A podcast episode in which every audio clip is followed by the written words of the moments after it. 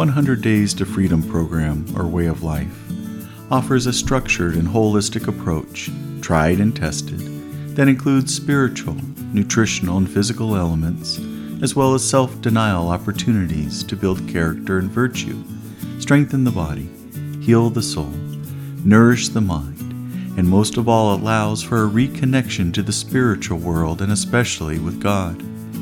The program is offered free in digital format accessible at www.deaconpat.net. Think of the fisherman's net, deaconpat.net. And each day a short reflection is shared with a specific theme to be the focus of the day. Today is day 25, and the theme of the day is on friendships. When a person possesses one or more good friends that they can stay connected with, interact with, and regularly share time together, they find that they do not have the tendency to feel isolated and alone.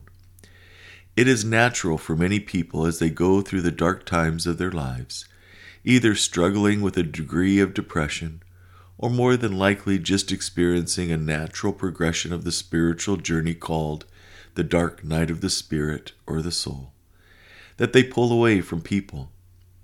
During these times of struggle, many people lose the desire to be around others.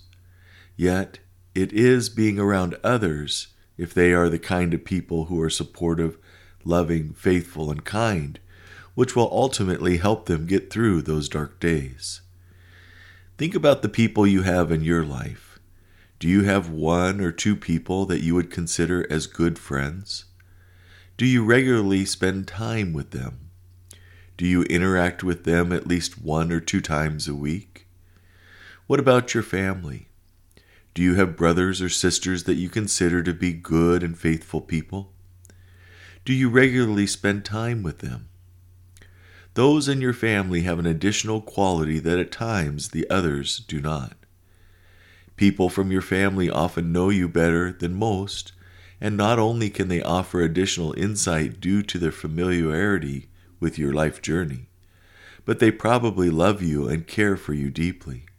Deepening relationships with the members of one family can be beneficial in many ways, but especially as a companion in life as one grows in age. Brothers and sisters already have a unique bond through their shared experiences and can be a tremendous support in good times and bad. God did not create us to be isolative and withdrawn. He created us to live amongst others and to befriend others. Yes, some of us are extroverts and some introverts, yet that is not an excuse for the introverts to not connect with others and to share their lives with others. It just means that those introverts will need some time alone to recharge their batteries, since being with others, even as good as that experience is, does drain them from their energies.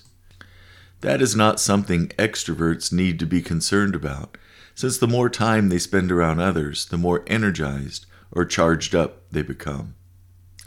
Here's a challenge for you.